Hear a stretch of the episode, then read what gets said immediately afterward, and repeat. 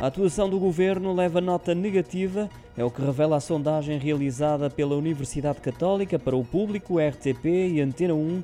Segundo os resultados, o desempenho do executivo de António Costa é classificado como mau por 35% dos inquiridos e muito mau por 18%. Para além disso, 85% dos participantes consideram que existe um problema de coordenação política.